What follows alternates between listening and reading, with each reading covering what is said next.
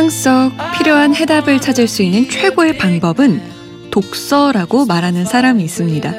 화장실 변기에 앉아서도 비대 사용법을 그렇게 열심히 읽는다는 지독한 독서광.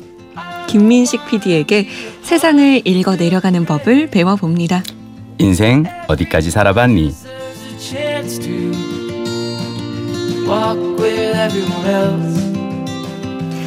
이분 오늘도 책 읽다가 오셨을 것 같아요. MBC 김민식 PD 안녕하세요. 안녕하세요.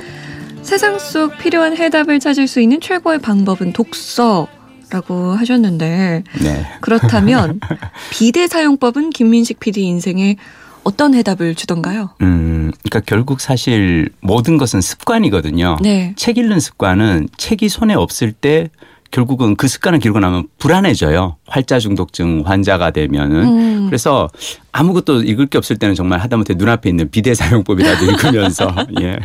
무슨 생각이 들어요? 그런 거 읽다 보면? 아, 어, 비대 사용법 읽는 게 무슨 생각이 드는 게 아니라 네. 그걸 안 읽으면 무슨 생각이 들죠. 아, 책을 가져올 걸. 아, 휴대폰 놓고 왔네. 아, 아. 이럴 때 뭐 재밌는 거 없을까. 그래서 예. 뭐라도 아니, 읽어야 됩니다. 그런 습관을 들이기가 진짜 어려운 건데. 예. 자, 그럼 여기서 인생의 해답을 찾기 위해 방황 중인 청취자분의 사연 지금 만나보죠.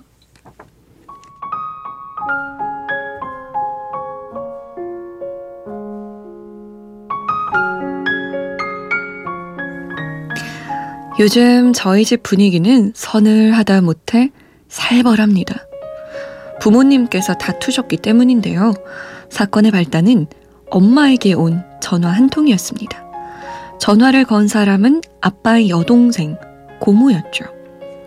일주일 전 고모는 엄마한테 전화를 해서 대뜸 언니, 우리 딸이 결혼을 했잖아. 어, 새로 집을 마련할까 하는데 돈이 좀 부족한가 봐. 혹시 돈 7천만 원만 빌려줄 수 있어? 하고 물으셨답니다. 엄마는 상의를 해보겠다며 전화를 끊으셨죠. 사실 엄만 돈을 빌려줄 생각이 없으셨대요. 가족 간의 돈 거래가 껄끄러울 뿐더러 집에 7천만 원이라는 여윳돈이 없었기 때문이죠. 그래서 어떻게 거절을 해야 하나 고민하고 있었답니다. 그런데 그 말을 전해 들은 아빠는 생각이 달랐습니다. 아빤 가족끼리 그 정도는 빌려줄 수 있는 거 아니냐고 하셨죠. 심지어 들어놓은 적금을 깨서 돈을 주자고 하시는 겁니다. 적금을 못 깨면 대출을 받아서라도 빌려줄 기세였습니다. 엄마는 안 된다며 버텼고요. 그렇게 부모님의 의견 대립은 계속됐고 아직까지도 마침표를 찍지 못하고 있네요. 저는 엄마 의견에 동의해요. 아빠는 경제적으로 얼마나 어려우면 우리한테까지 부탁을 하겠냐 하시는데 제가 알기론 사촌 언니가 혼수를 꽤 고급으로 했어요. 외제 침대, 외제 소파, 하다못해 청소기까지 외제였고요.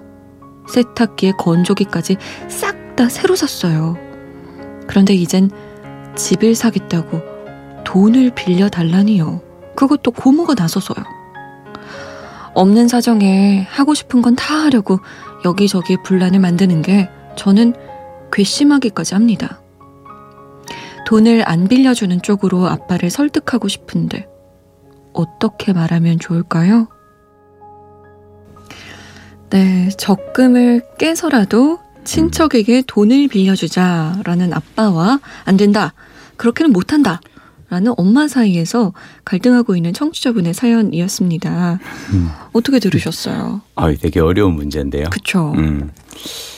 저는 이제 어려운 고민이 있을 때마다 네. 약간 좀 그 원칙에 돌아가서 기본을 살펴야 한다고 생각하거든요. 음. 그러니까 저는 돈에 대해서는 제가 생각하는 두 가지 원칙이 있는데요. 네. 첫 번째는 돈은 물과 같아요.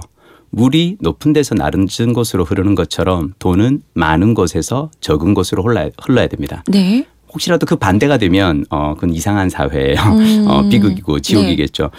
음 고모가 아마 집에 아빠에게 돈을 빌려달라고 한다라면은 고모 쪽 사정보다는 그래도 아빠의 사정이 조금이라도 더 낫기 때문에 그런 부탁을 하는 게 아닐까. 네. 만약 그렇다면 빌려줄 수도 있지 않을까. 그러니까 음. 적어도 돈을 빌려달라고 부탁을 하는 입장보다는 그런 부탁을 받는 입장이 저는 더 좋다고 생각하거든요. 네. 자, 그리고 두 번째 원칙은 뭐냐면 돈은 음, 버는 사람이 쓰는 것에 대해서 결정을 한다는 것입니다. 아. 만약 그 돈을 네. 아빠가 벌었다면 그리고 아빠가 벌어서 어, 줄 돈이라면 그것은 아빠의 결정에 맡겨야 하지 않을까.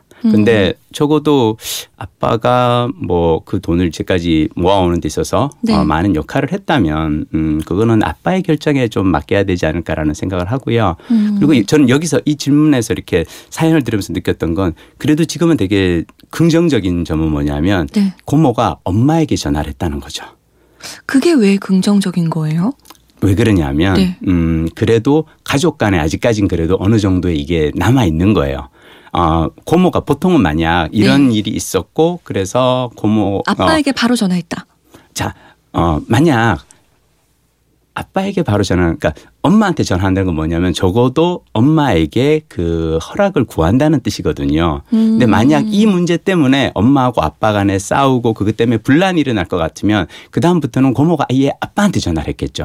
그러면 아빠는 부인이나 딸과 상의하지 않고 혼자서 해결했을 수도 있어요.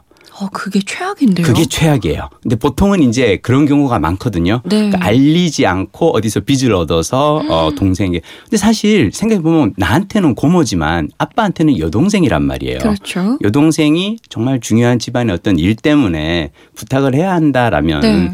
아빠 입장에서는 또 그걸 마냥 거절할 수만은 없거든요. 음. 근데 지금은 그래도 고모가 엄마한테 전화를 했다는 거는 그래도 아직까지 가족 내에서 서로 간에 어, 어떤 정이 있고 신뢰가 있다는 건데 네. 근데 다만 이제 이 앞에서 이제 앞으로 어떻게 결정하느냐는 어려울 것 같아요. 사실 요 세 명만 등장했어요. 가족 구성원이. 그렇죠. 아빠, 엄마, 어, 딸인지 음, 딸이죠. 딸이죠. 네, 사촌 네, 언니라고 했으니까 네. 아빠, 엄마, 딸 요렇게만 음.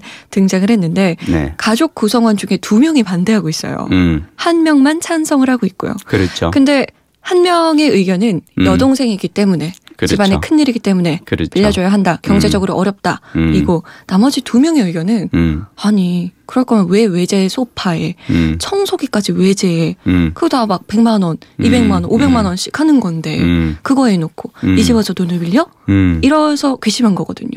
근데 저는 아까 그 사연 읽으면서 그 대목에서 약간 좀 갸우뚱했던 건요. 네. 요즘은 국산이 더 비싸요. 외세 더 싸요. 청소기하고 이런 거. 그러니까 저는 그런 그거에 너무 그걸 하지 마시고 그러니까 아. 그런 디테일한 점을 들여다보면은 저 돈을 아끼지 그랬어. 그럴 때는 오히려 원칙에 음. 돈은 많은 곳에서 적은 곳으로 흐르는 것이 당연하다. 그리고 음. 번 사람이 그 쓰는 용도를 결정하는 것이 옳다. 음, 방금 두 가지 원칙은 우리 김민식 PD의 돈에 관한 원칙인 그렇죠. 거죠. 예. 그러면 이 집안에서 음. 자신들의 원칙을 세우거나 음. 혹은 자신들의 원칙에 대해서 상의를 할 필요가 있겠네요. 아 그리고 이게 원칙이라는 건 뭐냐면 상황을 적용을 해봐야 돼요. 어느 만큼 격차가 있느냐. 음. 그 격차가 커야죠. 그쵸, 비슷한 그쵸. 상황에서는 물은 흐르지 않아요. 맞아요. 높이가 비슷한 상황에서는 마찬가지로 아버지가 또 얼마만큼 경제적으로 많은 이렇게 그걸 하고 있느냐, 음. 책임을 지고 있느냐도 들여다봐야 되고요. 긴 긴 회의가 이어질 것 같네요 이 집에서. 네. 자, 잠 못 드는 이유 홈페이지 들어오시면 인생 어디까지 살아봤니 게시판이 마련돼 있으니까요. 혼자서 머리 싸매고 고민해봐도 답이 안 나오는 이야기들 거기에 남겨주세요.